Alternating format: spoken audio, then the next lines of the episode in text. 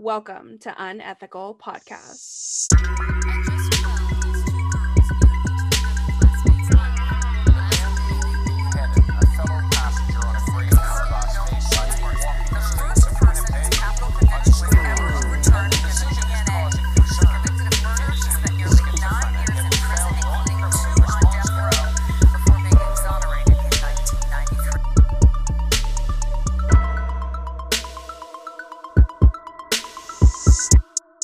Hi guys.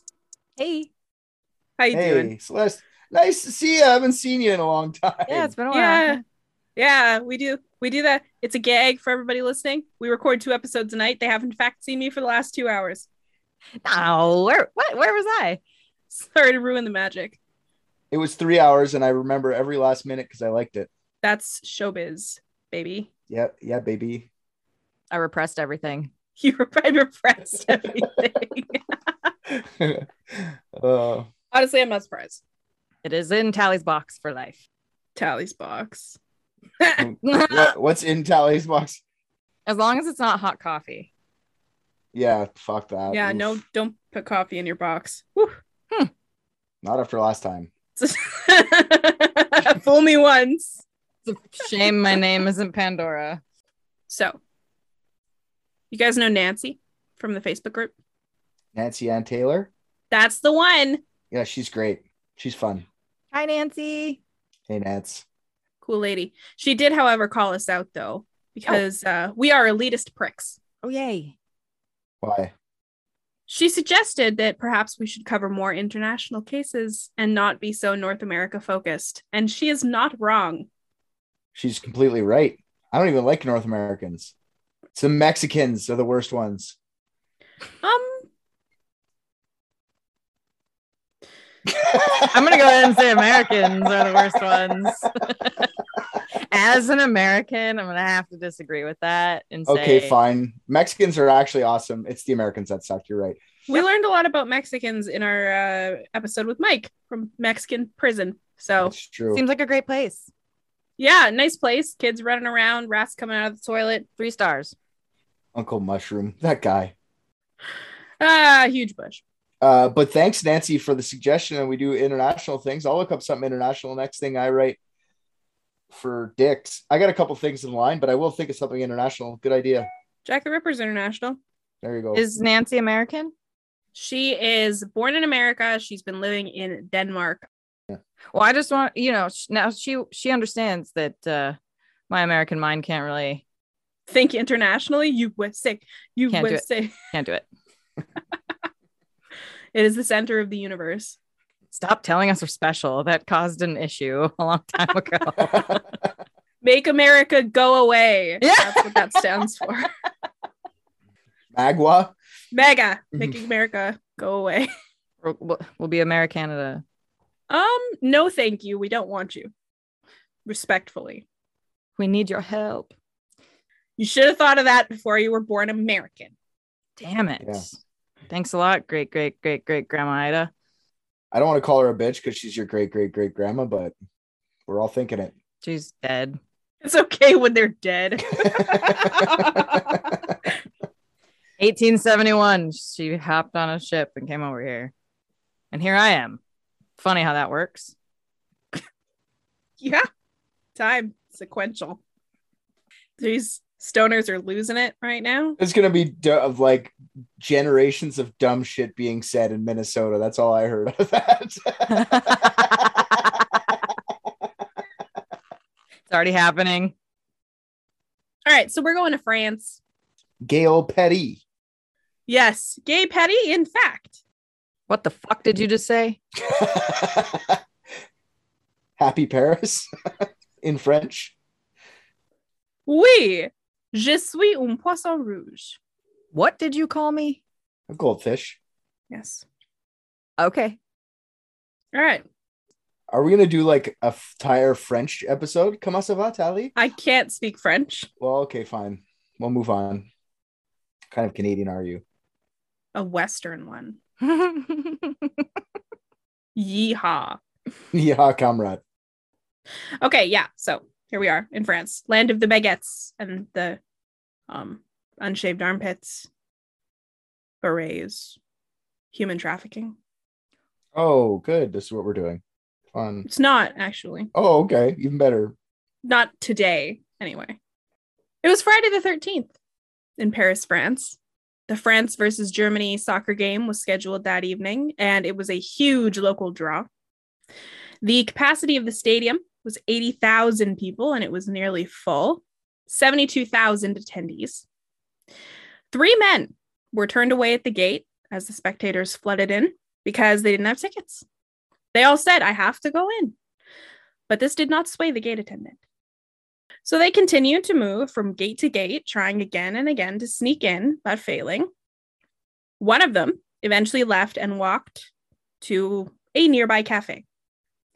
The others continued to try to enter the stadium. At 9:20 p.m., about 20 minutes after the game had started, the first man is finally patted down by the security guard after several attempts. And the attendant discovered that he was in fact wearing an explosive device.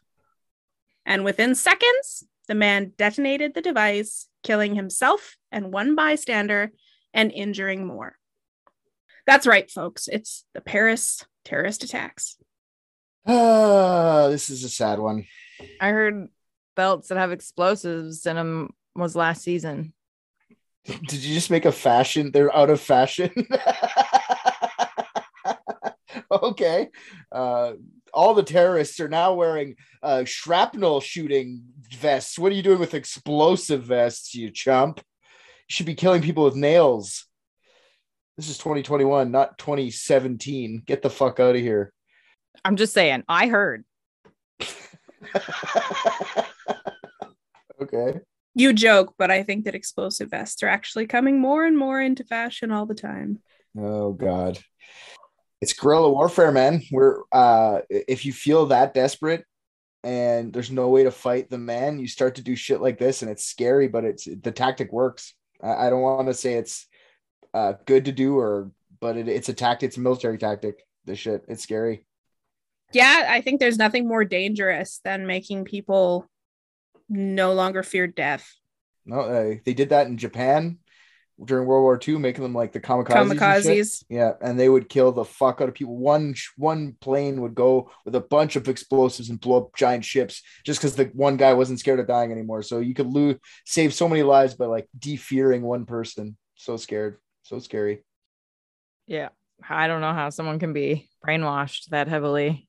I mean, I do, but uh, you know what I'm saying? I I get it. Yeah. I just don't understand it. Yeah, I can't imagine being radicalized to the point where you blow yourself up though. Like I agree with you, Talia. It's crazy. My thoughts are going wild, so I'm just waiting for him to calm down. This is going to be a really stressful one. yeah, I'm ready. I'm ready. Trigger warning for listeners this this does not get better. This gets worse. Much worse. But I think it deserves to be talked about. And we have you to guide us through. Okay. The second man, who was outside of the stadium, stood by one of the entrances and waited for the spectators to come flooding out. But no one did. They had heard the explosion, but no one realized what was happening yet. He, the second man, detonated his device at 9:30 p.m., injuring no one and killing himself. Good job. And he was in which which location? He was standing outside one of the entrances to the stadium, waiting for people inside to come flooding out because they were scared by the sound of the first explosion. Yeah. And he just blew himself up anyway. He didn't just wait. They would eventually. Yeah, I don't. He's not here to ask questions. Yeah, I don't. I don't know. He he he missed that day in orientation. Yeah. So, uh, security at the stadium decide decided that it was best not to inform any of the attendees of the situation, so as not to cause a panic inside the stadium. Seventy-two thousand people can easily kill each other in a panic by accident. So they continue to watch the game, totally unaware. But the president of France, who was in attendance, was discreetly rushed to safety. When the game was over, the spectators were held in the stadium to await evacuation. At 9:25 p.m., a bar called the Carillon. I'm not French. I'm going to do my best to say these the way that I learned them. The carry Carillon was packed with people watching the soccer game and drinking on a Friday night. Carillon. Yes, that's correct. One of the people at the bar noticed on the screen that one of the players suddenly stopped playing in the middle of the game. They didn't kick the ball when they should have. And he could hear that a loud bang went off in the background on the television. Neither the player nor the patron knew that this was because of the explosion outside the stadium. But suddenly, three or four loud bangs rang out in the bar. Despite the festivities, people knew that it was not fireworks, and panic ensued immediately. At first, the shots were outside, where the gunmen first killed the driver of the vehicle in front of them, and then they opened fire on the outdoor patio. But the shooters were very soon inside the bar, moving through the bar and firing shots as they moved to the back. Once the attack was complete, they were there for a total of one minute. The assailants calmly left and sped away in a vehicle that was waiting outside. So so scary what how much devastation can be wrought in one minute.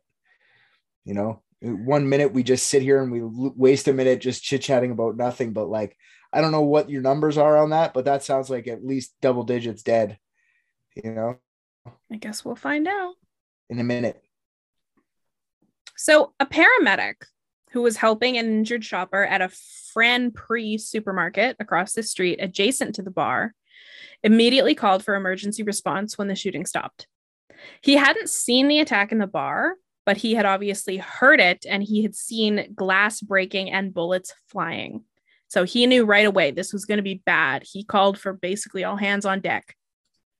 The unharmed in the bar immediately jumped into action to try to help the injured and dead while they waited for help to come, including the paramedics themselves who had rushed over from the supermarket across the street. And these people were all in shock themselves. But a few lives were definitely saved by them. These people are absolute heroes. That's awesome. Yep, that's that's how you do it. You just don't think about it, just do whatever you think is helpful at the moment. It's really all you can do in a panic situation like that when you don't even know what's going on yet. Like just something terrible. Mm-hmm. Yep. At 9:32 p.m., the three gunmen opened fire in front of the Cafe Bonne Bière at La Casa Nostra Pizzeria.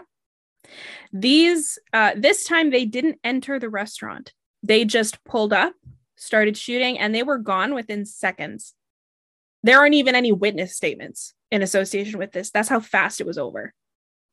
It's crazy. How many assailants are we up to now? Like Yeah. friggin' 10? Three men outside the stadium. Um, two of them are now dead. One of them fucked off somewhere. And then there are the same three men at all of these cafes. Oh, okay. Okay. It's not different people like in different trucks. It's one set of three people. I gotcha. Yes. A few minutes away at La Belle Equipe Bistro was uh it was it was really busy that night. There was actually two large parties holding celebrations, one for business and one for a birthday. Many of the locals were also there enjoying the soccer game. This restaurant only sat 28 people, but it was packed. At 9:36 p.m., two men opened fire outside. One of the men was firing directly into the restaurant, and another man was standing on the street firing at anyone who passed by, pedestrians and vehicles. The third man then joined. He crossed over the barriers once the first man had finished shooting. He crossed over the barriers into the restaurant and he was walking past the people who were lying on the ground and firing shots into anyone who was still moving, one at a time. The three men then jumped into their car and fled the scene once again. But also, once again, another hero emerges. The man who lived upstairs above the restaurant got all of the medical supplies he had and he ran down to help the injured. What a guy. That's nice. At least there's someone. Yeah. There were survivors. So, those people probably helped too. I don't know. 9:39 p.m. at La Comptoir Voltaire, a man walks into a bar. Ouch. Ah! was there a was there a rabbi and a priest? Blonde redhead and a brunette. Ouch, because a waitress walked over to speak to him, and without hesitation, he detonated a bomb strapped to his body. Celeste, you're not good at these jokes. Um, What? That was like, that was a punchline. I'm I'm joking. Did I'm- it bomb? Did my joke bomb? oh. So, uh, despite her proximity to the bomber, she survived, but she was very badly injured. The man died instantly. So, the patrons immediately started shouting for the gas to be shut off, thinking that it was a gas main explosion. Not realizing what had happened, one of the men in the bar ran over to the bomber and began trying to save him. He removed the man's jacket to try and perform ca- chest compressions, and he found the remnants of the device and he realizes it's been an attack. And then he just kept on trying to save him. oh man. Yeah, man. He didn't stop, whether it was shock, he just kept going. The French people after this attack were all uh, sorry that this happened to you guys, and you feel like you need to do this. We still love you anyway. France is a stronger country than us, man. Oh yeah. I'm gonna say it's full of integrity, and they don't even have to say so. Yeah. This story, you know, as gut wrenching as it was for me to learn about and hear about from all these first person accounts, the display of humanity and of like camaraderie from the French people during the attacks and afterwards is a privilege to learn about. It's beautiful. Yeah, it's it's amazing. There's that one video with the little girl whose mom got killed, and she's like, "I'm sorry that this happened. I'm I'm not mad at you or whatever." I couldn't believe it. She was like seven or something. I'd be devastated. Yeah. But at the same time, I mean, it's a tough position because you know that the for the forces in the, the Middle East are getting stronger all the time. At this point, it's kind of like, what do we do here? Anything we do is going to escalate the situation. Maybe all we can try to do is try to de-escalate it. Yeah. Uh, yeah, I was going to say something similar. It's like I I personally don't think I could you know go at it with grace when it came to me with disgrace, you know. I I'd have a hard time finding kindness after that. When I was in Europe, the people on the street were openly rude to Muslims and derogatory towards them. I don't think that this is tolerance. I think this is self-preservation. That makes sense. France is uh like such a cultured country that like trying to come in and burst in with your culture is not going to work with them you know It- it's got such a long rich history and trying to like blow yourself up into like i i i, I kind my point is the culture of france is feeling threatened by the muslims so they're being dickheads you know what i mean like when you said you're they're openly bad over there it's probably because so much culture is already there and as much as it sounds terrible I I understand that. I just I don't know. That's just my impression. Anyway, at 9:53 p.m., the third man from the stadium, he went to the events cafe from the stadium. The cafe exploded. He exploded. He injured over 50 people and killed himself in the process. The theory is that he was waiting to see if people would flood out of the stadium so that he could return to it and then detonate his device there. But he could see in the cafe on the TV that it hadn't happened in the last 30 minutes. And so he just decided this is as good a place as any. Now, unfortunately, not everyone in Paris is into sports. Paris has a very diverse night scene. And at 9:49 p.m., ears were already ringing inside the Bataclan Theater. American rock band Eagles of Death Metal were bringing down the house in front of an audience of about 1,500 people. I love Eagles of Death Metal. It's one of my favorite bands. It's uh super scary. I've never heard of them. Me neither. Cool that someone listens to them. Yeah. I saw Vice, the Vice thing with. I didn't watch the whole three part documentary, but I did see the Vice interview with the Eagles death metal dudes, and it was Very sad. yeah. Now you said you never heard of Eagles death metal, like you heard of Queens of the Stone Age, right? Nope. Yes. You know, yeah. Well, basically, the lead singer Josh Homme, Hum, Homme, he's uh he was the original like drummer for Eagles of Death Metal, but they're like super affiliated band, right? Like they're with. So it's basically it sounds like Queens of the Stone Age, just more like indie than that. It's not like Cool. Is he good looking? Josh Homme or Well, yeah, with the last name like homie, you have to wonder. you think homies are hot? Good times. what? Oh, oh yeah. 50 cents Cool. 50 cents. for homies. Yeah. Okay. Outside the venue, there was a patio area where people were enjoying beers and cocktails with their friends.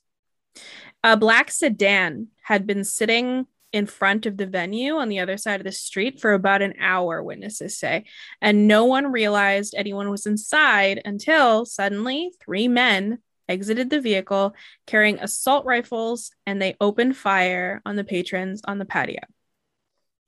One of the men who was on the patio ran inside to try to warn the people in the loud, very loud concert hall that the gunmen were coming.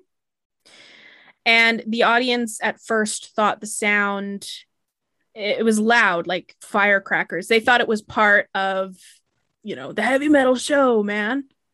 Yeah, like the uh, what do they call it? Fire, not fireworks, but the Pyrotechnics. pyrotechnics. Mhm. Pyrotechnics, yeah. Yeah, that's what they thought at first. Until the band suddenly stopped playing and bolted from the stage. Then they knew they were fucked. Thanks for not mentioning anything. Yeah, they knew. They knew we're fucked. We're out of here. At 9:50 p.m., an absolute hailstorm of bullets flew into the crowd from all three men. Jeez. One of the uh, audience members ran and opened the fire exit, but the door was so narrow that the people who managed to actually trickle out were very few before one of the gunmen opened fire in opened fire in front of the exit and created a literal blockage of bodies. Some of the people in the upper balcony were able to escape by crawling out an upper level window, but the drop was high, and so the process was very slow. Uh, many of the concert goers who've spoken about the incident say that they survived by hiding under the bodies of the people who had already fallen. So at one point, the gunfire did stop, and some people believed that the shooting was over, so they got up to run. But the gunmen were actually just reloading and giving them an opportunity to give themselves away, which they did. Oh, that is just so tragic. Just play dead, man. This uh it's hard to say because you're terrified, you want to run out. Like, what do I know? I wasn't there.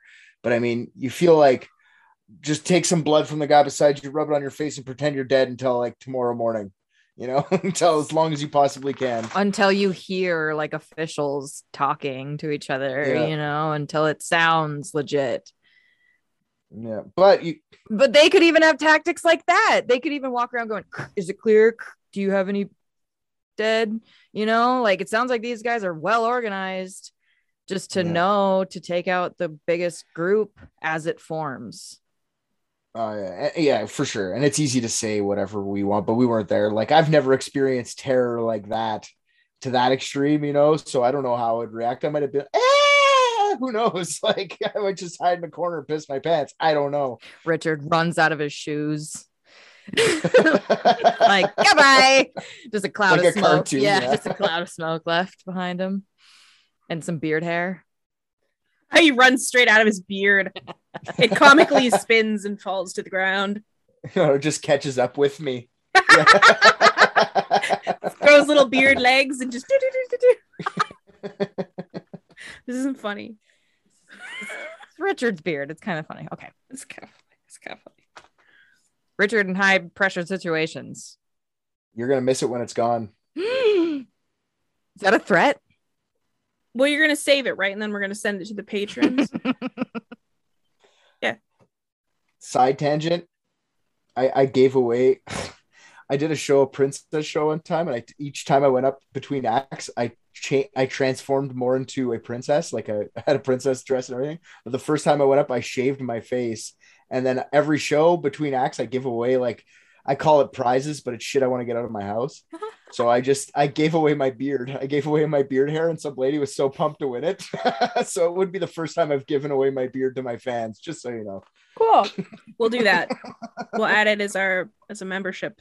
She probably has Yeah. one of those um hobbies where like she reincarnates doll like brat dolls, you know, to make them Oh. look more. Oh yeah, reincarnates is a weird word to You use. want to know what she said? She was like, "My teenage son is gonna like this," and I was like, "Your teenage son is gonna." Well, like he's a- probably late developer. He hasn't grown any pubes yet. You like call it opposite wax. Nobody's gonna make fun of me in the locker room anymore. Check out these long pubes. I can braid them. Huge bush. Huge, huge, huge. Can't beard even see my dick anymore. It's so huge. For real though. I think in this situation, I I know everyone's instinct in this situation is usually to hit the floor. Most people are more likely to hit the floor than they are to run. Yeah. I think for me, that would be my instinct too. I would lay on the ground and then wait for somebody dead to fall and then just get under him. Bye. Scooch. I think, but I mean, uh, what I was talking about wasn't. I think we all gonna hit the floor, but when you stop hearing gunshots, is the reaction. I like. I feel like uh, I'm talking like just lay there until someone comes, but I think maybe I might got up and ran. You know, I don't know. So I feel bad for being like just lay down, but. It's my instinct to say that, but to actually do that in complete terror, I don't think I would. I think I'd try to get the furthest away as possible. Yeah, it's like your common sense. But at the same time, you might be like, I probably have a better chance of getting away from the gun altogether than hoping they don't just fire into the pile. Yeah, I think I would just like wait till they got close, kick him like Jack Bauer, take his gun, No, shoot would the other No, terrorist, run out, and then no, that would no. not happen. I think I think it's all up to chance, and you could be making the best decision you possibly could at that point. But Yeah. all it takes is one vantage point and one minute. Drama callback. Trauma callback. We've had one trauma, yes. How about second trauma? yeah. Jeez. Oh boy. Anyway, let's get sad again. All right. So, in the Netflix limited series, November 13th, Attack on Paris, one woman recounts that her and about 50 other people in the theater, including her partner, managed to flee into a dressing room that had a false ceiling. And they began climbing up into it and escaping. But this poor woman couldn't do it because she was quite a big lady. So, instead of pushing her aside and leaving her, the people in the room tried to help her first. They kept trying to help her to make sure that she could get up to escape. And she did. She made it. They got her through. She was a mother. Awesome. Good for them. Good for her. Good for them. Yeah. It's beautiful. Yeah. It's pro- it's it's like I don't know. Let's see. I'm trying to think. Would I just be like, "See you later, fucker," and just run away? Or, uh, self-preservation, or would I help? I, I hope I would help. That is the complete opposite of John Basso. Yeah, exactly. Yeah, it is for sure. She's so mad. I told you being fat would kill you. Brah, brah, brah. Yeah, Not unless you have a bunch of nice people who are gonna hang out and help you. I'm moving to France. Same. Peace. So one of the gunmen got up on the stage of the hall and he continued to open fire on anyone who got up and ran for the exit.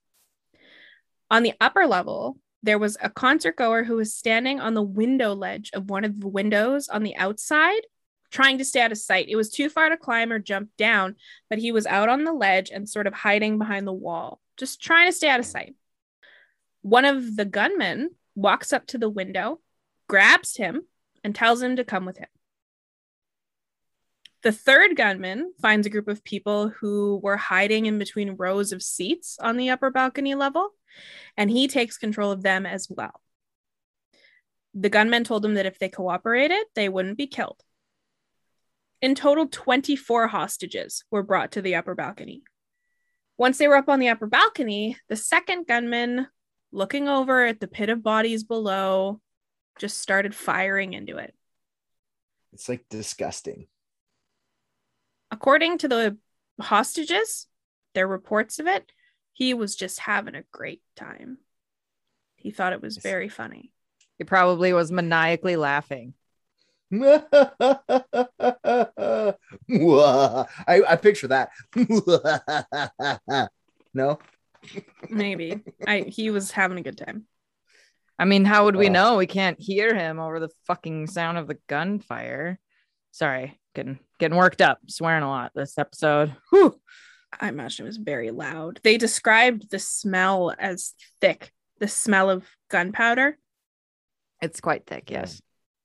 Oh my god. And it's it's sulfur, so I mean, it's you you know it when you know it. uh we I don't know it. It's like fireworks almost, but a little more pungent. I have had the incredible privilege to never smell it. And I've also had the incredible privilege of not being able to smell blood mixed with it, which these people do not have.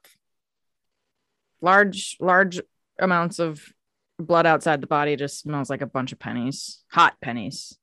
I've heard. It's really gross. I bet. So at 10:02 p.m., 23 minutes after the first shot was fired outside the Bataclan, police arrived on the scene and stormed the theater right away. And by stormed, I mean two of them. The first two stormed the theater by themselves. good for them.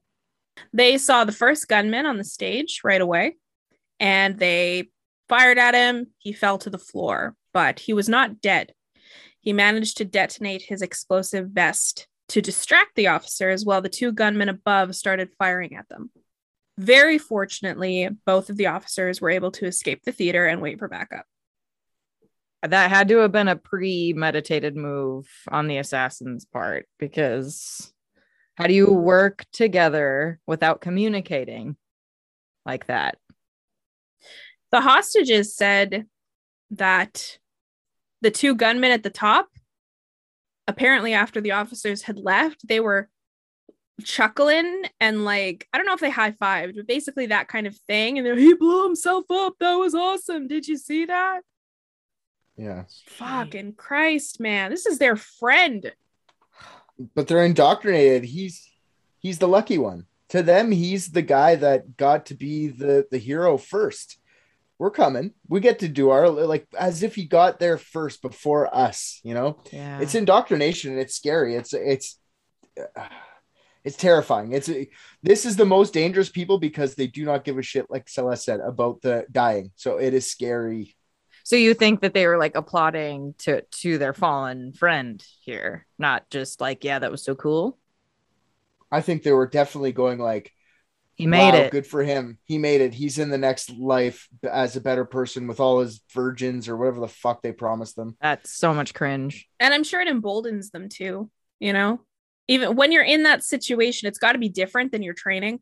When you're actually there with your finger on the button, knowing I've thought about blowing up lots of times, but now I'm actually going to do it. Actually seeing your friend do it, that would embolden you. It probably puffs their chests up for sure. You have to remember they think what they're doing is righteous and what they're what we are or what the uh, people that they're killing are are the bad people. So they're doing a favor. They're not being bad right now. They're being very good. Right? It's it's for us to see what's happening from our lens, they're terrorists, but from their lens, we're the terrorists or the Paris people are the terrorists and they're fighting for their country or for their beliefs or for their rights. So that is a dangerous way to to nobody thinks they're being evil. Hitler didn't think he was being evil. He thought he was helping. You know? Did you guys see that? Ep- did, did either of you watch Black Mirror? Yeah. Not the newest ones. Okay. Well, do either of you remember the episode with the soldiers and they gave them the implants to make them see this? Battle, yeah. Yeah, yeah. The the certain I don't even know what it was. It was just a different ethnicity of of or a different nationality of people who all lived in the same place, Yes, I vaguely remember. but they turned them into they they made them see them as monsters even though they were just people. It's like that, except these people don't even need to see them as physical monsters to be able to do it. Mhm. Yeah. These are just other people. you know, like, uh, yeah, it was instilled in them, but like, were they inherently, you know, going to be killers? Who knows? I think some of them it's self-preservation. That's where you are. Where do you which side is the side that's most likely to live? Oh, it's the side where I have to kill people? Well, better them than me. No, and nobody ever asks like why terrorists or whatever are doing what they're doing, right? No one ever like tries to solve that problem. They always just go like they're terrorists, end it. And they do the same thing, like the terrorists do the same thing to us, the terrorists. They just go like why they so it's it's a never-ending cycle, and nobody will ever get along until we just go like okay, let's stop and talk to each other and we'll get people got to give and take. It can't just be all what one side wants. It's never going to happen though. We're too, we need to hate something. We need aliens. This is why I want aliens. So we can hate aliens. All right. All together as one humanity. We have to hate something. Yeah, but uh, aliens Callie. would kick our ass. Yeah, like, I don't know. I've seen Independence Day. We won. Independence Day is propaganda made by the human race.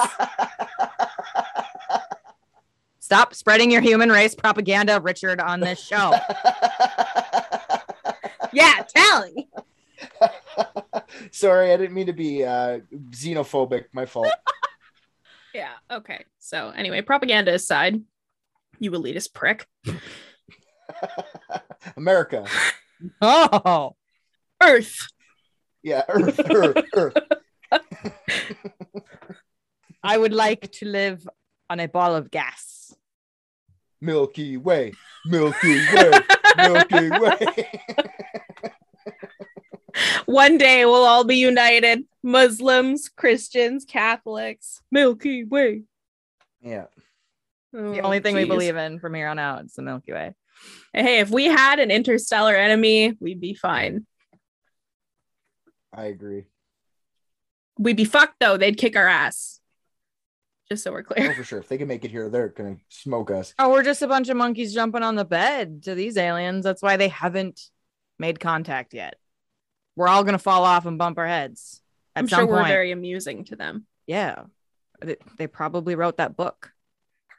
That's their version of fucking ET.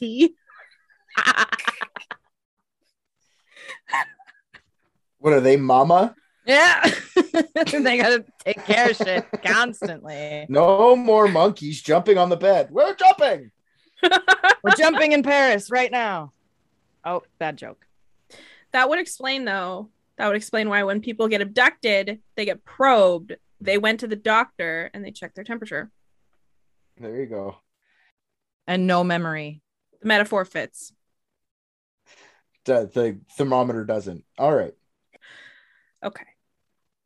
So the two remaining gunmen moved the hostages into a hallway at the back of the balcony that led to the stairs that went to the lower level emergency exits.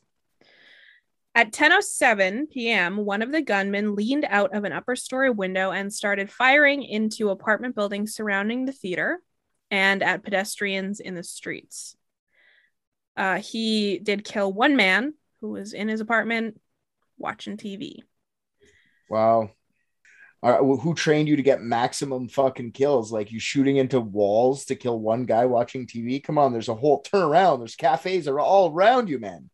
You're the worst terrorist ever. Well, this, it was a side window that looked into an alleyway. So it's just shooting across. I think the bigger question is there are, this is a mass shooting going on at the building next to you, and you're just watching TV. It's no big deal. Watching watching the news it unfold. That's like around the block. Maybe he was deaf. It's possible, I suppose, but But if it was on the news, I don't know how you miss it. well, this, uh, you know, this took place over about 20 minutes. So this has been going on for 20 minutes. That's not really long enough for the news to get there, you know? Oh, they're guaranteed. They're there. Oh, guaranteed. It's downtown Paris uh, with bombs going off. There was fucking news cameras at the soccer game. You'd think they didn't just change their fucking direction to what was Oh going on yeah, there was coverage everywhere for Yeah, sure. Crazy coverage. Minutes in, guaranteed. I don't know. If I heard like right next door to me, I think I'd probably just hide. I wouldn't be like, let's see what's on TV. If you want to know, just look out the window. What's even worse is probably the people just filming it with their phones being like looking at it through the phone as they're filming, not really registering that it's actually happening right in front of them. Because there's so much cell phone footage that was sent to like anyways, it's Twitter. crazy. Fucking Yeah, all over the place. Yeah, but we're glad we have it now. I mean, Yeah, no, it's history. It is what it is. We need yeah. at this point, journalism is irrelevant. The people report on themselves. Yeah. News sources get their their stories from Twitter these Mhm. days. It's pretty weird. Mhm. news is entertainment now. No freelancing involved. So at 10:15 p.m., the gunman lined up some of the hostages in front of the door. So this is the door that led into the hallway. And they did this to create a human shield from the police. And uh, also so that the ho- the hostages could report to the gunman what they could hear on the other side of the door. Uh, so the rest of the hostages were assigned to stand in front of the windows and then report to the gunman what is happening on the streets. So all of the hostages complied, uh, not necessarily believing that they would survive if they cooperated, since both the terrorists had their fists wrapped around a detonator. I think they all assumed they're just waiting for the police to burst in here so that they can explode. But uh, they had convinced themselves that, you know, maybe the longer we can carry this out without getting shot, the more likely it is some miracle will save us, according to the hostages. At at uh, at one point police officers are walking past the windows at the side and they actually looked up and saw the hostages in the window. And they shouted out up to them to say go home. They were like what are you doing out here? go home go home. They know that the theater is under fire. Do you think that they are there voluntarily Oh god. That's that's just a relatively stupid idea to start with, you know, like huh, I wonder why they're up there and not down here with us. Yeah. Yeah. And worse than that, they didn't even tell anyone. They didn't go and be like, there's people up on the upper. No, nothing. Neither did Eagle Creek Man and French Squaw. The Eagles of Death Metal. Thank you. oh. They didn't say anything and they had microphones. They could have done a lot of things in one second. Been like, hey, it's a shooter by. Well, I mean, the rest of the audience is facing that way. So, I mean, Yeah. but Yeah. they sort of gave themselves away, what with the extremely loud bullets and stuff. True. You're right. Regardless, I agree. They were a bunch of bitches. They're rock stars. Okay. They can't be hurt. Okay, settle down. They're not rock stars. They could have said something. At 10:30 p.m., 15 SWAT members, SWAT, SWAT members entered the theater.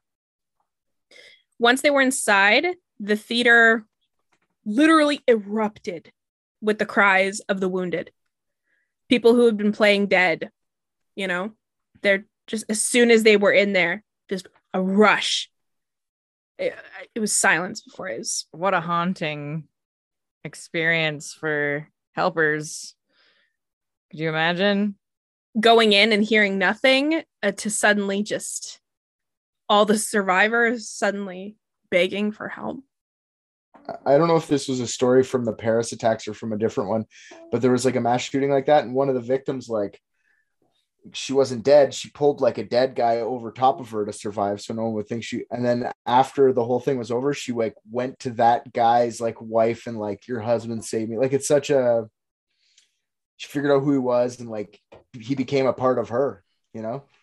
Yeah. And he was just dead, dead guy saving her from I, I don't know if that's from the Paris or if that's from a different one, but it's such a weird, crazy story. The things that you'll have to put yourself through in this kind of stress situations, right?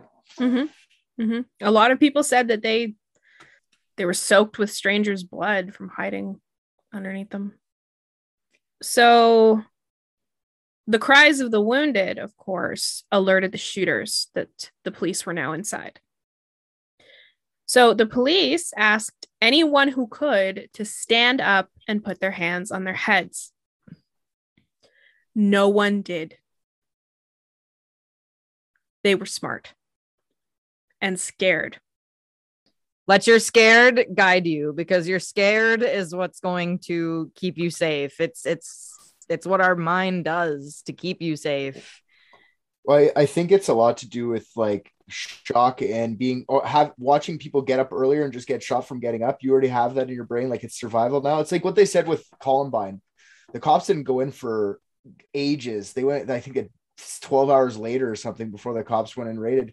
And they would come into like rooms where kids would be barricaded. They didn't know if the kid, any of those kids were the shooter. So they said, come on out with your hands up. And not one of the fucking kids that were barricaded or the teachers or anyone would put their hands up. They just stand there like, you're finally here. We're safe now. You know, it's just being under that much pressure and fear for so long that that may have been a factor, but uh, you know, for the people who talked about it, it was just that we thought it was the terrorists. We thought that this was a, a, just another way because they were smart enough to pretend that the shooting was over, that this is just another way they're trying to get us to stand up, to get us to give ourselves away. That would have been my instant thought. Yeah. Yeah. Yeah. And so the the police don't trust anyone on the ground because it could be a, the terrorists just laying low. The ter- the the victims don't trust the police. It was tense, Chaos. tense, Yeah. tension. It- I couldn't imagine. All of the survivors are being treated this way. They're all being treated like the bad guy too. You know, once the first guy stands up and doesn't die, the rest of them stand up, and then they're being marched out and they're being searched and and pushed and keep your hands on your head and uh, there's eh, you feel bad because like i'm not one f- anyways the cops have a hard job here too because they don't know but like all these guys are covered in their buddy's blood and like they're all traumatized you gotta you gotta protect yourself too as the swat officer so what do you do slowly walk everyone out i know nobody none of the people are gonna like it they're victims in this whole thing but what better than the fucking SWAT guy just shooting you because he thinks you're a terrorist? it's all they know? could do. It sucks that this has this had to happen. Yeah, after everything you've been through. So, outside the theater, a group of policemen started deconstructing metal barriers to use as stretchers to bring out the wounded, which is absolutely brilliant. In uh, I, my mind was blown. So many people in the in this whole thing, the people worked together and overcame is so inspiring. And like, I'm glad I already wrote this. I'd be crying right now again, all over again. I just wish humans- I just I just wish, you know, that you know, other countries had the same God, like we're trained for this in America when we're babies, you know what I'm saying? Like we're 10 years old learning how to do this and it's always evolving, it's always changing and I wish I mean, obviously, you can't wish the past away, but um I wish that, you know, when the when the gunshots stopped, I wish that people would have rushed the gunmen just to take them out right then and there while they were at a vantage point for one minute, you know. But how would you know? How would you know unless you were trained for it your entire life? yeah. Or how do you not like? It's all nice to say, but uh, but I mean, how do you know there's not a guy right behind them with a full clip? Yeah.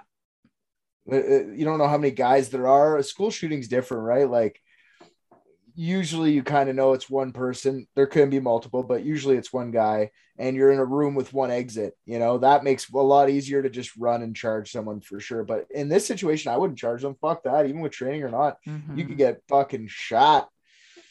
Um, It's just there were so many more of them, you know, but they didn't know. It was a dark concert hall. Of course, you can't. Yep. who's the one that dies? Who's the guy that dies? That so we can get at this guy, right? Because you don't know if there's they're both out of bullets or if there's even ten guys. And that's a personal choice that you're told to make here, you know, when training in America. You know, we do it Yeah. in large buildings if you work there and things like that too. Yeah. And that's just a personal choice. It's not something they recommend. Like escape, escape, escape is number one. If you can, get Yeah. the fuck out. But if you can't, hide.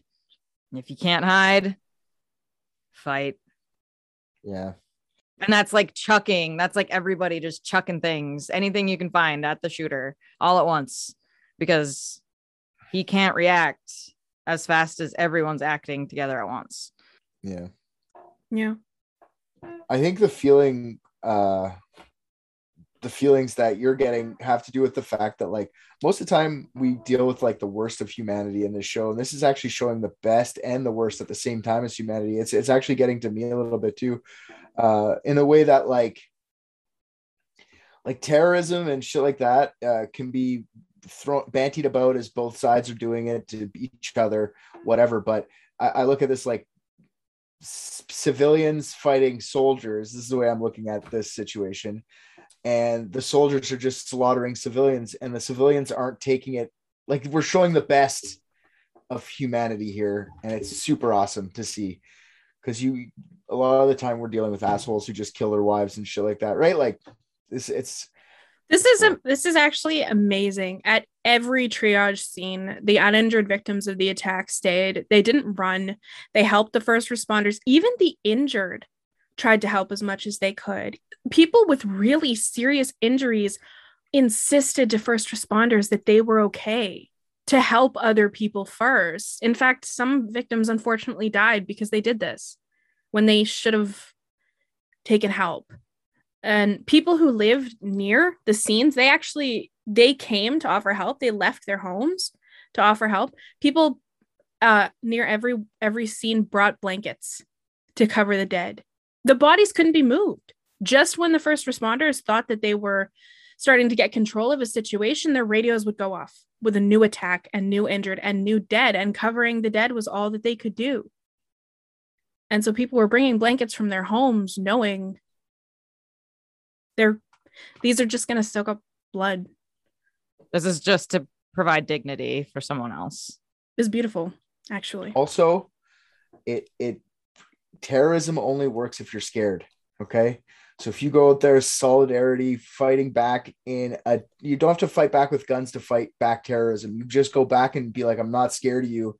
I'm here to help. I'm not going to hide from this. We're all going to fight together. It's the best way to fight terrorism is just not be scared of it and fight it that way. Absolutely.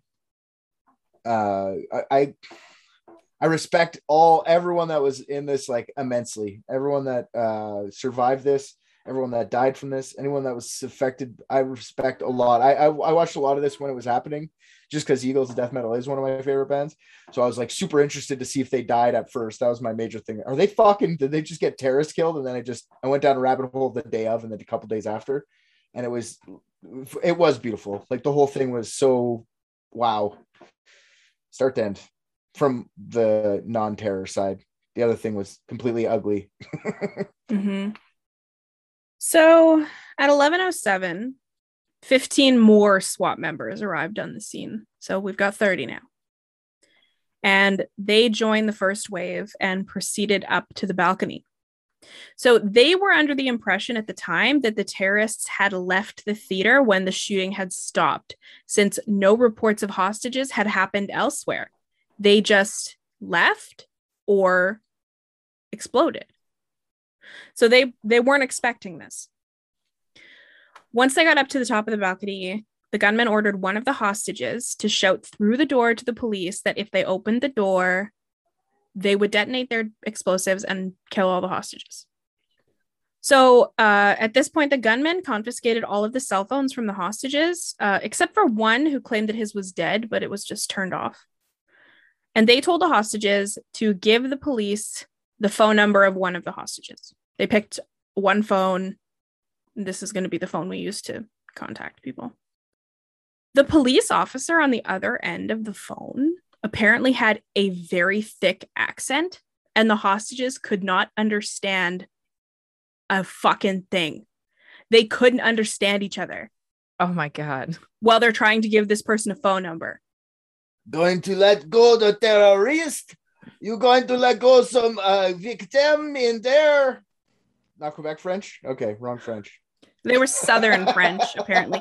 But the hostage who was talking on behalf of the gunman could not fucking understand anything. And he's like, I'm gonna die. I'm gonna die because this son of a bitch has a fucking accent. I mean, I'd be pissed too. Like, hand the phone to someone else. yeah, Send- exactly. Get a different fucking cop who can understand. Apparently, though, the gunmen thought this was hilarious. They thought it was so fucking funny. They were just toying with these people. They're, they they didn't think they were surviving this, you know. No. So they didn't care anymore. Let's make fun of the fucking asshole. Let's just buy a little bit more time. And Mhm, I think so too. Yeah. yeah, they thought it was just very entertaining. So once they were in contact with the negotiator, the gunman demanded first that the police leave the theater. Just leave them alone. Uh, some reports say that they demanded a signed document promising that the French would leave all Muslim lands. It's not happening. It, it was not happening. Not happening. Why even ask? it's a buy time. It's not a real demand. That's not a real demand. And if it is a real demand and that it actually happened, they probably would have left and they probably been like, good. They knew it wasn't going to happen though. It's not like they were asking that seriously. Yeah. So from that point on, the plan of action was based on the assumption that the gunmen are not going to surrender. They are not going to release any hostages. So the negotiator gave up on negotiation immediately. and they decided to breach with the approval of the higher ups in the police force. Yeah, I think policy is to not give in to any terrorist demands anyway. So I don't. I think they just kind of wanted to feel them out and see what they're looking for. Anyway, I don't think that was. I think both sides of those conversation was just like spying on each other, basically like Um, intel. After I very ignorantly in one of the last episodes said that the government never negotiates with terrorists, it was the Noid. Um, someone actually educated me that after um, shit. Now I can't remember which incident it was, some hostage situation. It was like Waco or something like that, but it wasn't Waco, Okay. where a bunch of hostages died. Um, the you, oh my god, the United Nations. Thank you, Celeste the United Nations actually changed the policy that governments absolutely will if there is a very, very imminent threat upon the hostages. Hmm. So, obviously, pulling all the French out of various countries is going to take some time. I'd take a lot of cheek swabs and blood tests and all sorts of shit Mhm. to find them, you know? they're just not going to do the crazy like get them a helicopter and a visa to a different country and shit. They're not going to do that. They'll bring you lunch. They'll bring you. Of course, they'll do that kind of stuff. That's not what I mean. Like, No, in this situation, um, since then they actually have uh provided them with like escape vehicles and things like that because there was a very reasonable belief that like potentially hundreds of hostages were going to die.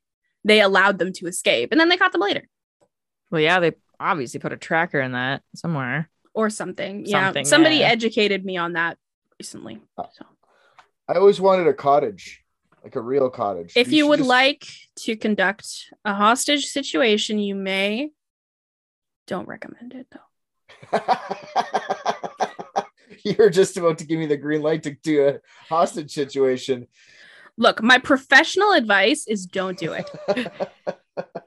my personal advice, however, is um don't do it. Okay. Don't do it. I won't. I won't do it. I promise. Please stop please stop rubbing your Stop Pussy. frottering. I'm flicking my bean. you're sick. right in front of us. No class. Can we get through one episode? No All right. Well, I tried. work refusal. Work refusal. I'm talking HR. Strike. Talking Who's- to HR. You're in the right here. Who's the HR department? I'm not allowed to uh, play with my cat in front of everyone. Christy's the HR department. Yeah, I guess so. I think my mom is the HR department. Yeah. there you go. One that would take it seriously. For the love of God, stop talking about cum. I haven't I haven't said come in two episodes. You fucked it up. Yeah, you just said it. All right, if I'm gonna say it, No. Aye. No. Like Richard's stamina, the breach took one minute and six seconds. ah, The joke's mine, fuckhead. So the police shot through the door once, fortunately missing all of the hostages. Wow. And I do mean fortunately. They were firing totally fucking blind. One in a million right there. It's a lot of people in a room. So uh, they fired the shot and then they began to break down the door. The hostages rushed away from the door to the other side of the hallway, except for one. One of the hostages kept trying to keep the door shut, which was really pissing off the other hostages. But he explained that he was sure the terrorists were just waiting for them to breach the door to blow themselves up. He's like, I'm not ready. It's not going to end this way. So 23 other people could not convince one person to back away from the door. But he did Oh, eventually. okay. they all got down on the ground, including his uh, partner, wife, girlfriend, whatever, who was there. Um, they were like, "Get the fuck on the ground." Yeah.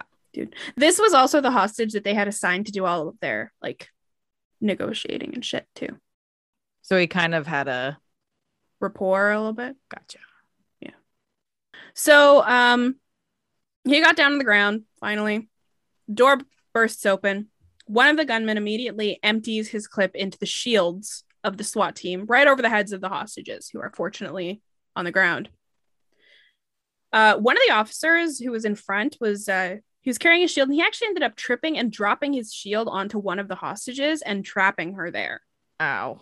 Oh. She wasn't hurt though. Fortunately, no. Those things are heavy. Uh, they're about seventy kilos. Yeah, I I I struggled to keep one up. When Uh, I know a guy. Just leave it at that, I think. okay, so the SWAT team starts moving forward. And as they went, uh, they were stepping on top of the hostages, which the hostages were not super happy about. And uh, leaving the one hostage that was stuck under the shield. He dropped the shield and he was just like, okay, it's fine. Working, busy. I'll come back for that later. One of the gunmen took three of the hostages and headed down the stairs to the lower level. And the police officers started throwing flash grenades into the hallway to get the terrorists to stop firing on them. So the flash grenades fall amongst the hostages and they go off. Fortunately, again, none of the hostages are hurt or like directly in front of any of them. And once the area was sort of disoriented, they started pulling the hostages up off the floor, pulling them behind their shields to provide cover so that they could start running. The entire time, leaving the one hostage stuck under the shield. Uh, so, one of the last hostages to get out actually pushed his way back in past the SWAT team to lift the shield off the trapped hostage, which he did by himself. Wow. 70 kilos, the shields you said there? Yeah, 70 to 80 kilograms. Yeah, it's like 150 pounds. That's heavy as shit. Yeah, this guy went full on fucking Incredible Hulk and saved this woman. And then he carried her out. Cool guy.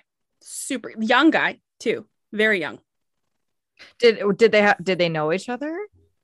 Or did he just know that she was the one not accounted for? They just knew each other from being hostages. I think he was just observant. He was he was Yeah. very aware of his surroundings. There was one guy who was having a particularly hard time and he just went to this guy and was like holding his hand. He just knew that at that moment he needed it. Very just intuitive young guy. Uh based at like looking at him, he looks like a metalhead. You know those guys that just you can tell? But he was a Yeah. huge empath. Yes, yeah. You look at them, they've got the long hair. They obviously wear like concert t-shirts and stuff. You just know that those are like the nicest dudes ever. He was one of those. Thick, wiry bush. Yeah. Yeah. I oh man. His heart probably hurt very, very bad that day.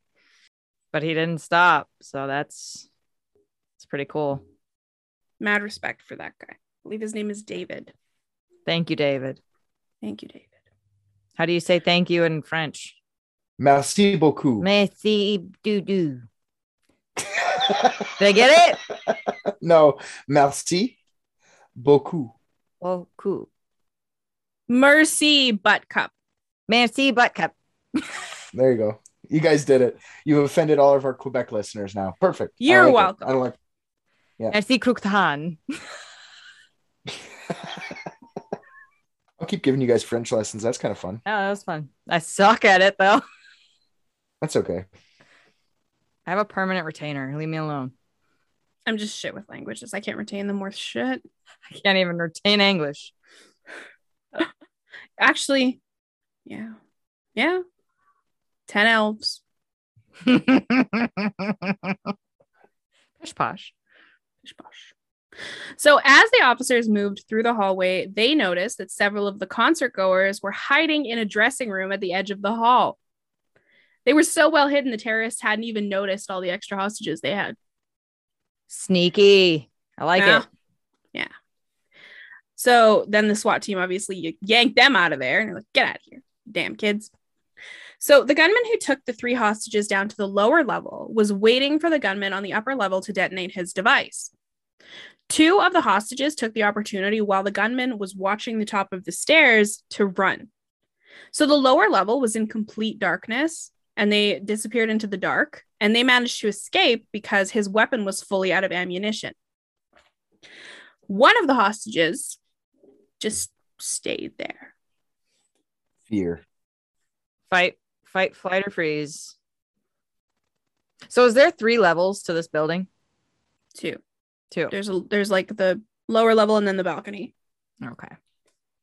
Yeah. And they breached on the balcony or they breached on the lower level? The hostages were being held on the upper level behind a door. Okay. So that's the door they breached. Gotcha. Okay. So they went up to get them. They did, yes. Okay. Okay. There there there were no longer any survivors left on the lower level. Okay. They had shipped them all out. I mean, not okay, but I'm acknowledging that that's the fact. So the the gunman on the upper level prepared to detonate his device. And then the second gunman, realizing he's going to be hit by the explosion, ran, leaving the hostage. The one on the lower level left him there, took off.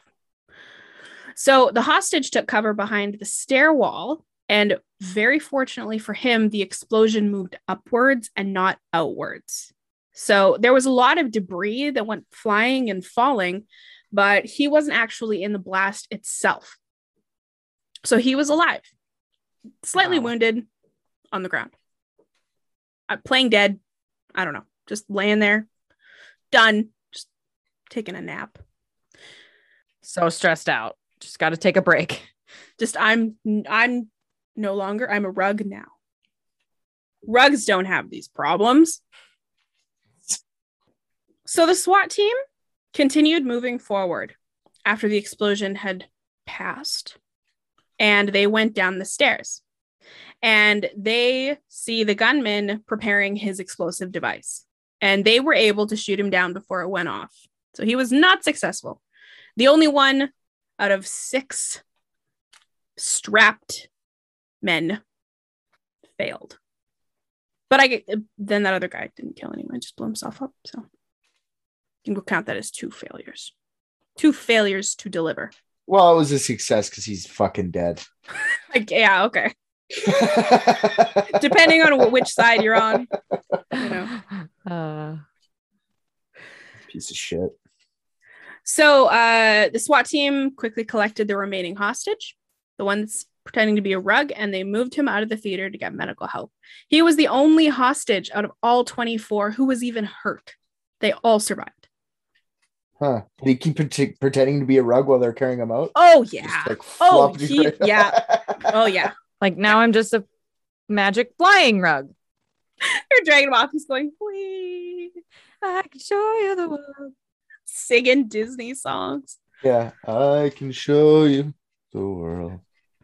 I don't want to see it anymore. you look, hey, I'm just gonna say this. Drake, Blevins, see what you get? Yeah, this is them. They just trash me all the time. Good, you got your roast episode. Let's keep going. What the fuck did I do? Not yet, nothing yet. I'm sure it's coming. nobody did anything really that bad. So you're being a little bitch. There you go. See, it happened. Well, don't be a little bitch then. What am I supposed to do? So all of the hostages were out of the building at 12:21 a.m. and no new attacks were coming in over the radio. It was done. Finally. They ended up clearing an additional 500 to 600 people who were hidden all over the building in the next couple of hours. In the ceilings, in the walls, Whoa. all hidden away like little mice in that in that theater. Oh my God. 500? Some of the hostages in the ceiling were there for like 2 hours after the attack ended and they actually had to call and be like someone coming to get us. Oh my God. That is crazy. It's Yeah, people, man. People. They just started merging. No, none of them. None of them did. They all waited to be rescued. They were I'm not going. I'm not moving. Not moving. I'd probably be like that too. Well, they're up there in the ceiling. What the fuck can they hear? Yeah. Nothing. They don't know what's going on. So, uh, according to the reports from the police officers, first responders, people that were in and around the theater, the sound of cell phones was ceaseless. yeah. They never stopped ringing for hours after the attacks. By the end of the attacks, there were 130 dead and an additional 416 injured. At the Stade de France, which was the sports stadium, and the Events Cafe, that's the original three, the first three bombers, four people died. Three of them were the suicide bombers. 59 people were injured, 10 of those critically. You figure being like out in public right outside of a stadium, they would have like succeeded more, you know, especially since nobody saw it really coming. I, I'm shocked that it's such a low body count, honestly. I thought it would be much higher out there. They picked these guys off the short bus. Like, I don't, they just were not good at their job. Yeah. Why not just sit in the seats? Uh, I'll get into Okay. anyway. Shouldn't have said that. Should not have said that. At La, how do you, how do you say it? La Carillon, La Carillon. La Carillon Cafe. Carillon. 13 were dead, 22 wounded, 10 of them critically. At La Bonne Bière Cafe, five were dead, 16 were wounded, eight of them critically. At La Belle Equipe Bistro, 19 were dead, 17 were wounded, 12 of them critically. 21 people eventually died from their injuries afterwards. That, by the way, is 75% of the seating capacity of the restaurant. Yeah. Okay. Well, The owner lost his wife that night as well. poor guy. At Comptoir Voltaire, one died, which was the suicide bomber. 16 people were wounded, three of them critical. And at the Bataclan Theater, 82 dead, three of them the terrorists, 114 injured, 56 of them critically. 90 people ended up dying out of the 1,500 people that were there. Many of the first responders knew the victims and didn't know that they would be coming across their bodies that night. And a 131st victim was claimed two years later when one of the survivors of the attack committed suicide due to severe PTSD. Do we know? Uh, yeah, that's super sad. I was gonna brush right over that, but that's not what I meant to do. Um, PTSD from just being a first responder there. He wasn't a first responder, he was a su- survivor. Oh, a survivor. Okay. Mhm. Still, PTSD from that entire thing would have been crazy. I'm sure there's plenty of people in therapy now from that uh, night. I'm sure there's just any any sort of little bang or you know like dropping a phone on a table or something would set them off. Many of them spoke about hypervigilance, about how it's completely invaded their life since. How many Anne Franks do we have? Do we know? Are you talking about Jews? Are you asking me for the stats on Jews? Sure, but no. But I was just asking how many people were in the roof on the ceiling. Do we know how many people were hiding up there? Oh, well, like I said, 500 to 600 people were hidden. All over the place. But I, I'm just In the ceiling, uh, the one that I know about, about 50. oh fuck, that's crazy. Fifty and Franks. That's a that's a brilliant hiding spot too, because I feel like, you know, I don't I don't know how much like training these gunmen had, but they know not to go to like grab their attention. You know, they're not going to shoot upward because of stray bullets that could hit them in return. Yeah. So that's a brilliant, that was brilliant, brilliant idea to climb up there.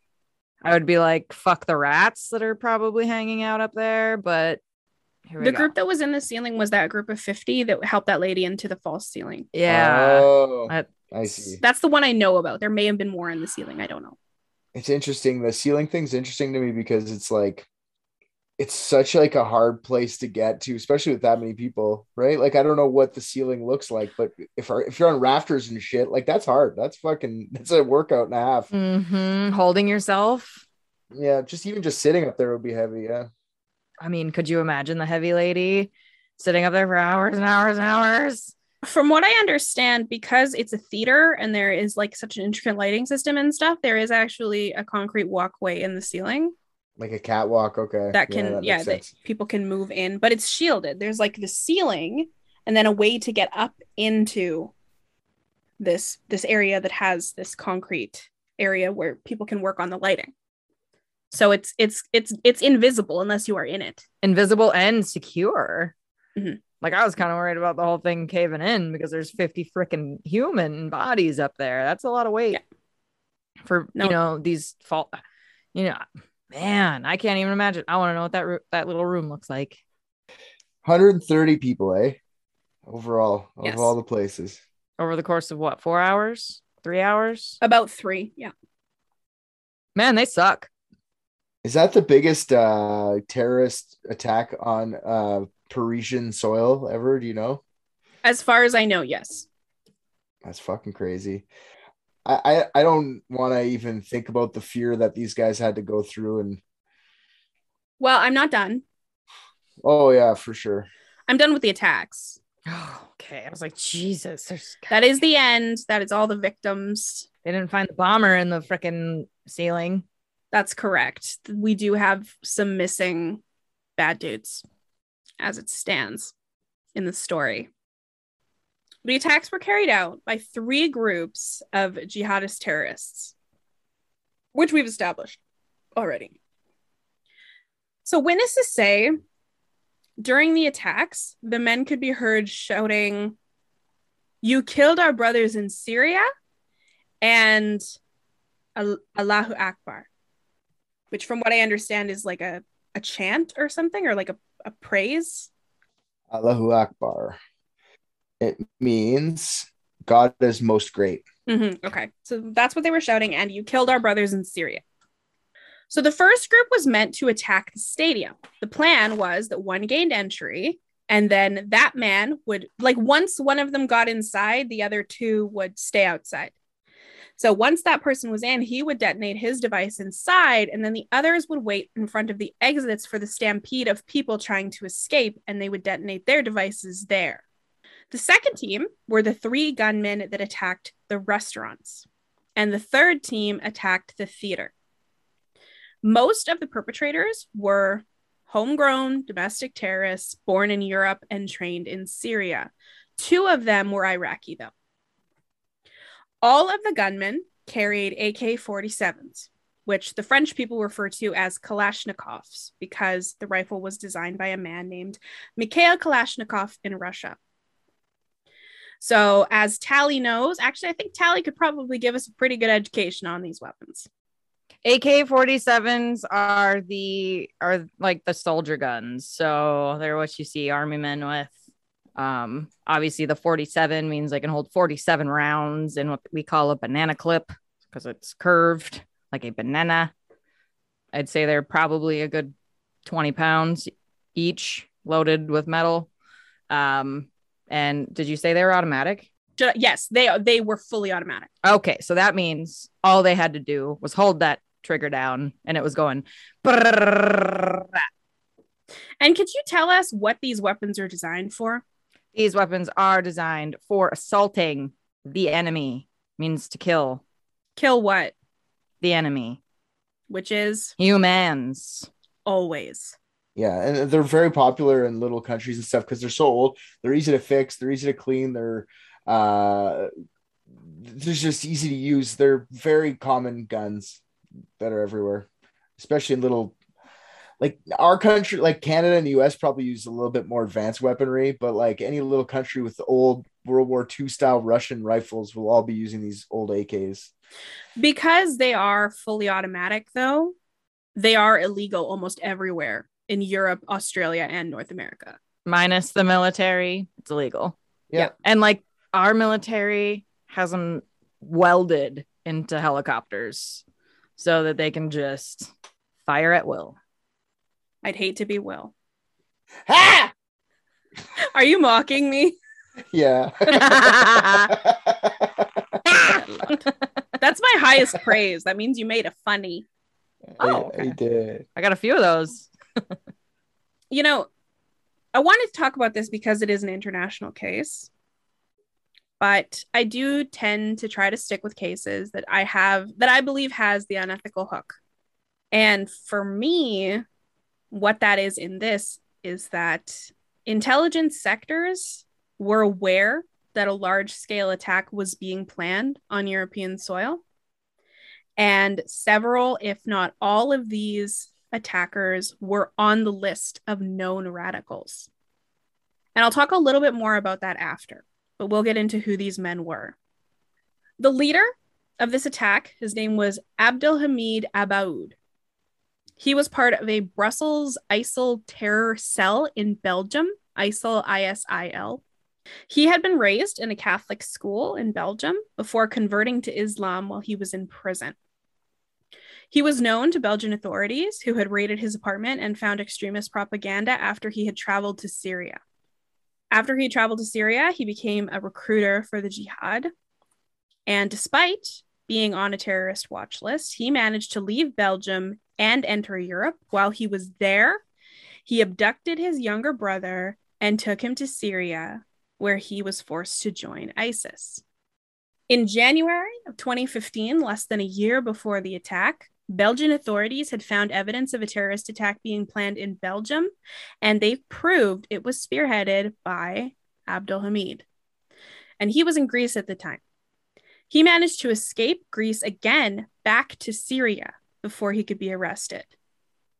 The following month, he was featured in the ISIS propaganda magazine, bragging about his ability to move freely through Europe and claiming that he was planning several terrorist attacks throughout Europe. In the months leading up to the attack, three terrorists were arrested near Paris, all claiming that they had been sent by Abdelhamid to carry out small attacks on churches, trains, and theaters. Fortunately, each of these men were taken down before they could hurt anyone, and they all confessed that they were working for Abdelhamid. So, regardless as his status of one of the most wanted terrorists in Europe, he managed to plan and execute the Paris the Paris attacks without a hitch. Okay. And he recruited his little brother right off hand, right out of the bat. He he went home to where he was raised and he kidnapped his younger brother. That is that is like one of the biggest power plays that I think anybody could choose because there you have somebody who will vet you through and through. And if they don't, if they come across a question that they can't answer, they're gonna make it up. And then you already have it corroborated because you're so they're already so I don't want to say bound together, but you know, culturally they are bound together that it probably doesn't even need to be rehearsed. You know what I'm saying? Like he's just like, this is what we're doing. Little brother goes, I love you, I adore you, and I'm gonna do what you say. There is that factor, and then there's also the factor of rescuing him from his his I think it was his just his father, but it might have been both his parents who raised them Catholic. Uh, two of the other terrorists were two brothers named Salah and Brahim Abdeslam. They were also on a radicalized list in Belgium, but their names weren't shared internationally. It was known by the authorities that they had been friends with Abdelhamid since childhood and that they had served time with him in prison and that they had been recruited into ISIS by him. But none of these raised their status at any point, even when Abdelhamid was was slotted as one of the most wanted. So no no deterrence was brought to them. No, we're gonna add more time. They served time in prison for theft. Being involved in in being radicalized in and of itself isn't a crime. Okay. So uh so these two brothers served as his lieutenants. In the months before the attack, one of the brothers, uh, I believe it was I believe it was Salah. I might be wrong. Um, traveled all over Europe freely and back and forth from Syria while preparing for the Paris attacks. In those travels, he picked up two men who were masquerading as refugees in Hungary. He also bought a large supply of detonators from a fireworks store, and he rented three black vehicles, all in his own name. And he rented a house in Paris without raising any alarms. Just to be clear, though, they could do all of this, but they couldn't get tickets to the soccer game. Uh-huh. Yeah, I, I when you said without a hitch, I guarantee there was lots of hitches. they just did pretty good for what they thought. I mean, without any kind of government interception, they they had no idea what was going on. That makes more sense. Okay, yeah, sure. So They didn't get soccer tickets. That's hilarious. yeah, they did all this, but they couldn't. They for like, did we get tick? Fuck, we forgot tickets. We'll just be able to buy some. It's only France versus Germany. Nobody likes to watch German soccer players anyway. That joke is for Mike Huck. When you listen to it, you're gonna get mad at me at work. You know a guy named Mike Hawk? Mike Mike- Mike Hawk. Huck. Huck. Yeah. Yeah, he's gonna come on the show one day too. He loves the show. Perfect. Mike Huck. I wish his last name was Hunt. I wish his last name last name was Literus. Because clits. yeah, yeah, 'cause clits. Finally, a man who knows what that is. No, I'm just kidding. It's a little little guy on the boat. Hmm. I don't have a mirror, so I don't know. I don't like it because it's true. Toot toot. That is That's dirty. we don't talk about that. Toot toot. No. No, that means you're doing something wrong. Let me slow your roll. Yeah. Okay. So Abdelhamid Brahim, so that's the leader and one of the brothers, and a third man, Chakib Akrouh, they were the three gunmen who were attacking the cafes. Brahim was the man who blew himself up in La, La Comptoir Voltaire. And uh, that was, by the way, the man that the stunned patron was trying to save. That was Brahim. The terrorists who attacked the theater were local French terrorists. They were very well known to police. Uh, Foued Aggad, uh, Ismail Omar Musta- Mus- Mustafai, Mustafai, and Sami Amimour.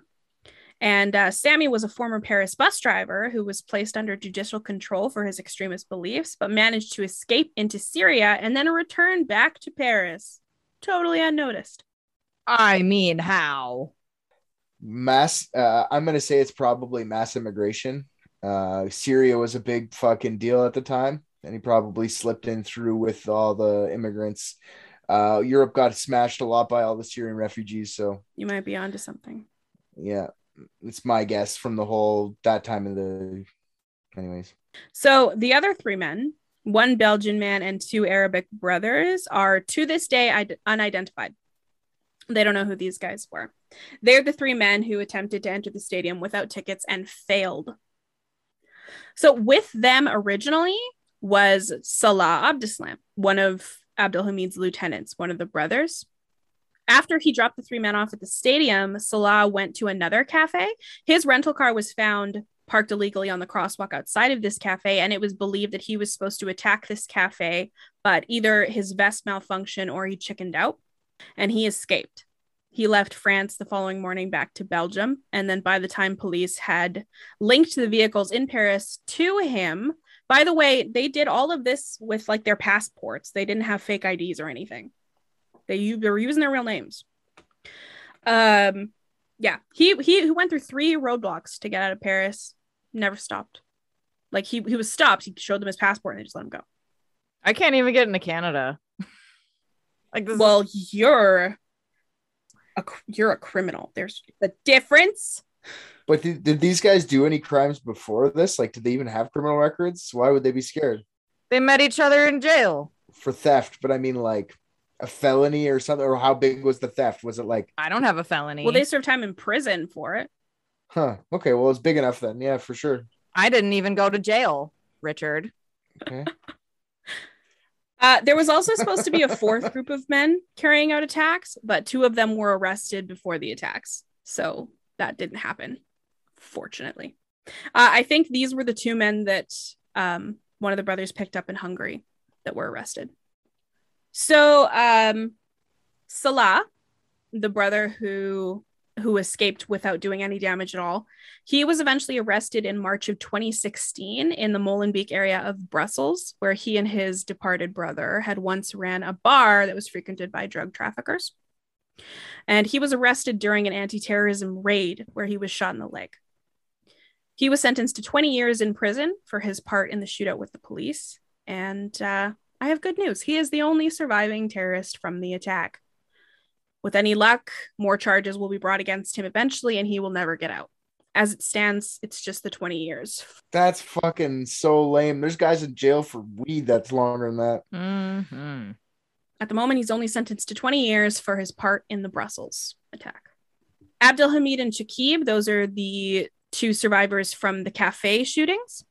They remained in Paris after the attacks. They actually went out among the mourning crowds the following day, back to the places that they'd attacked to survey the damage. They walked among them. Bought a baguette, had a normal morning, Some tea. croissants. Yeah. Tea. Four days after the attacks, uh, police followed a cousin of Abdelhamid's to an apartment in Paris where they saw her talking to him.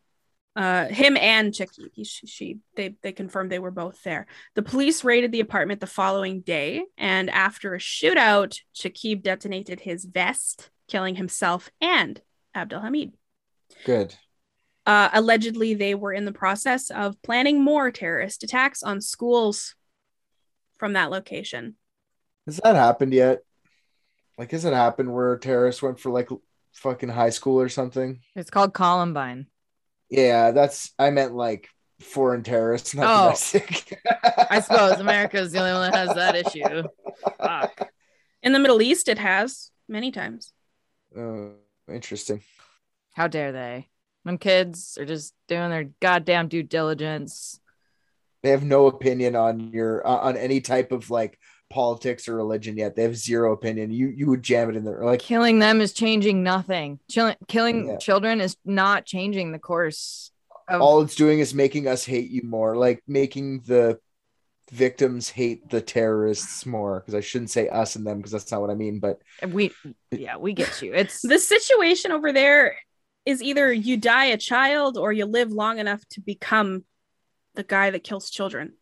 That's just the situation over there. Something's got to give. I don't know. Over a hundred people ended up being arrested for involvement in the planning of the Paris terrorist attacks. Many people believe that the government failed Paris by allowing the free travel of known extremists throughout Europe. As I said, none of these men even had to carry fake identification to move around or make suspicious purchases or rent vehicles. Yeah, I think that's a poor uh deterrence, you know, in uh public records that should have been visible to anyone and everyone who came across those names. The government attributed the free movement of these terrorists to the immigration crisis in Europe at the time, where droves of Syrian refugees were being speedily rushed across borders without background checks. And they essentially laid out a red carpet for terrorists who were trained in Syria. And they cracked down the hardcore after this to, and they started having like refugee camps and shit. Like Calais was really bad, and there, there was a couple really really bad ones. and, and I, I don't know which one's worse. Okay, and I get everyone's want for them to be mad at the government because the terrorists killed a couple people, like 140 people, 130 people. Uh, but like there were so many other refugees that just needed help, and it was six people out of millions, millions that were getting help. Okay. Uh, to, to, to attribute like it to an immigration problem or a refugee problem is is lazy it really is. It's your guys' problem, the government's problem for not flagging these specific assholes and watching them better. That's what it should have been, in my opinion. Don't blame the fucking refugees. They're just trying to get out of a shitty ass situation. The same thing happened here after. I don't know if you remember, but we were letting Syrian refugees freely. You know, we were speeding them through, but we didn't stop after Canada we didn't crack down after. We just kept letting them come through at the rate that they were coming through. And everyone here was so scared that a terrorist yeah. attack was coming because we were like, how could we possibly keep them out? Yeah, we we took twenty five thousand a year for the past I don't know how many years now, mm-hmm. um, but but we need to. It's not even like it's a business decision for our country. Like we don't have the people to work the jobs that need to be worked with the boomers getting old. So uh, it's calculated. It's not uh, like everyone always goes like the refugees are coming. We're doing this on purpose. We want them here. We want them to work McDonald's. Cheap labor. The it's not cheap labor. Yeah, it's just labor that people don't want to do. And COVID probably played a huge role in a lot of that now because now they all have jobs. I think I, I have a I feel bad for these guys sometimes. Not that they because they did terrible shit, but we all think we're doing amazing shit too and who knows how how my lifestyle is affecting someone on the other side of the world i, I get to eat food every day i get to have a house over my head like a roof over my head. I get to have my kids with me every day. My kids get educated. I get health care i have dentists that live nearby. I i haven't made over here. Yeah but for me to live this lifestyle does that affect like how somebody else has to live on the other side of the world so we can maintain my lavish in reality over a human history? I live like a king did 500 years ago you know like i, I live a very fucking charmed life compared to these people. So i don't know. I, I don't know what the the pro the help is for this. Is it uh, give up what i have so they can have more? Yeah and see i'm not talking from a canadian viewpoint. We we like our fucking freedoms and we're not letting anyone take it. That's all I know. Merca. Merca.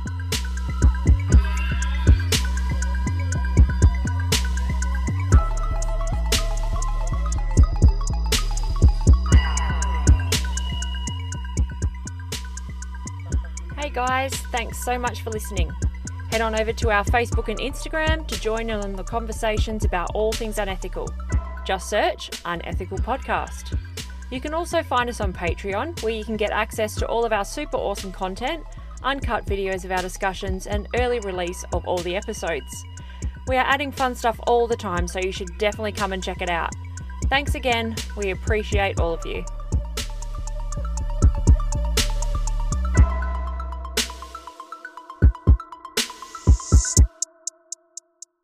Ba, ba, ba.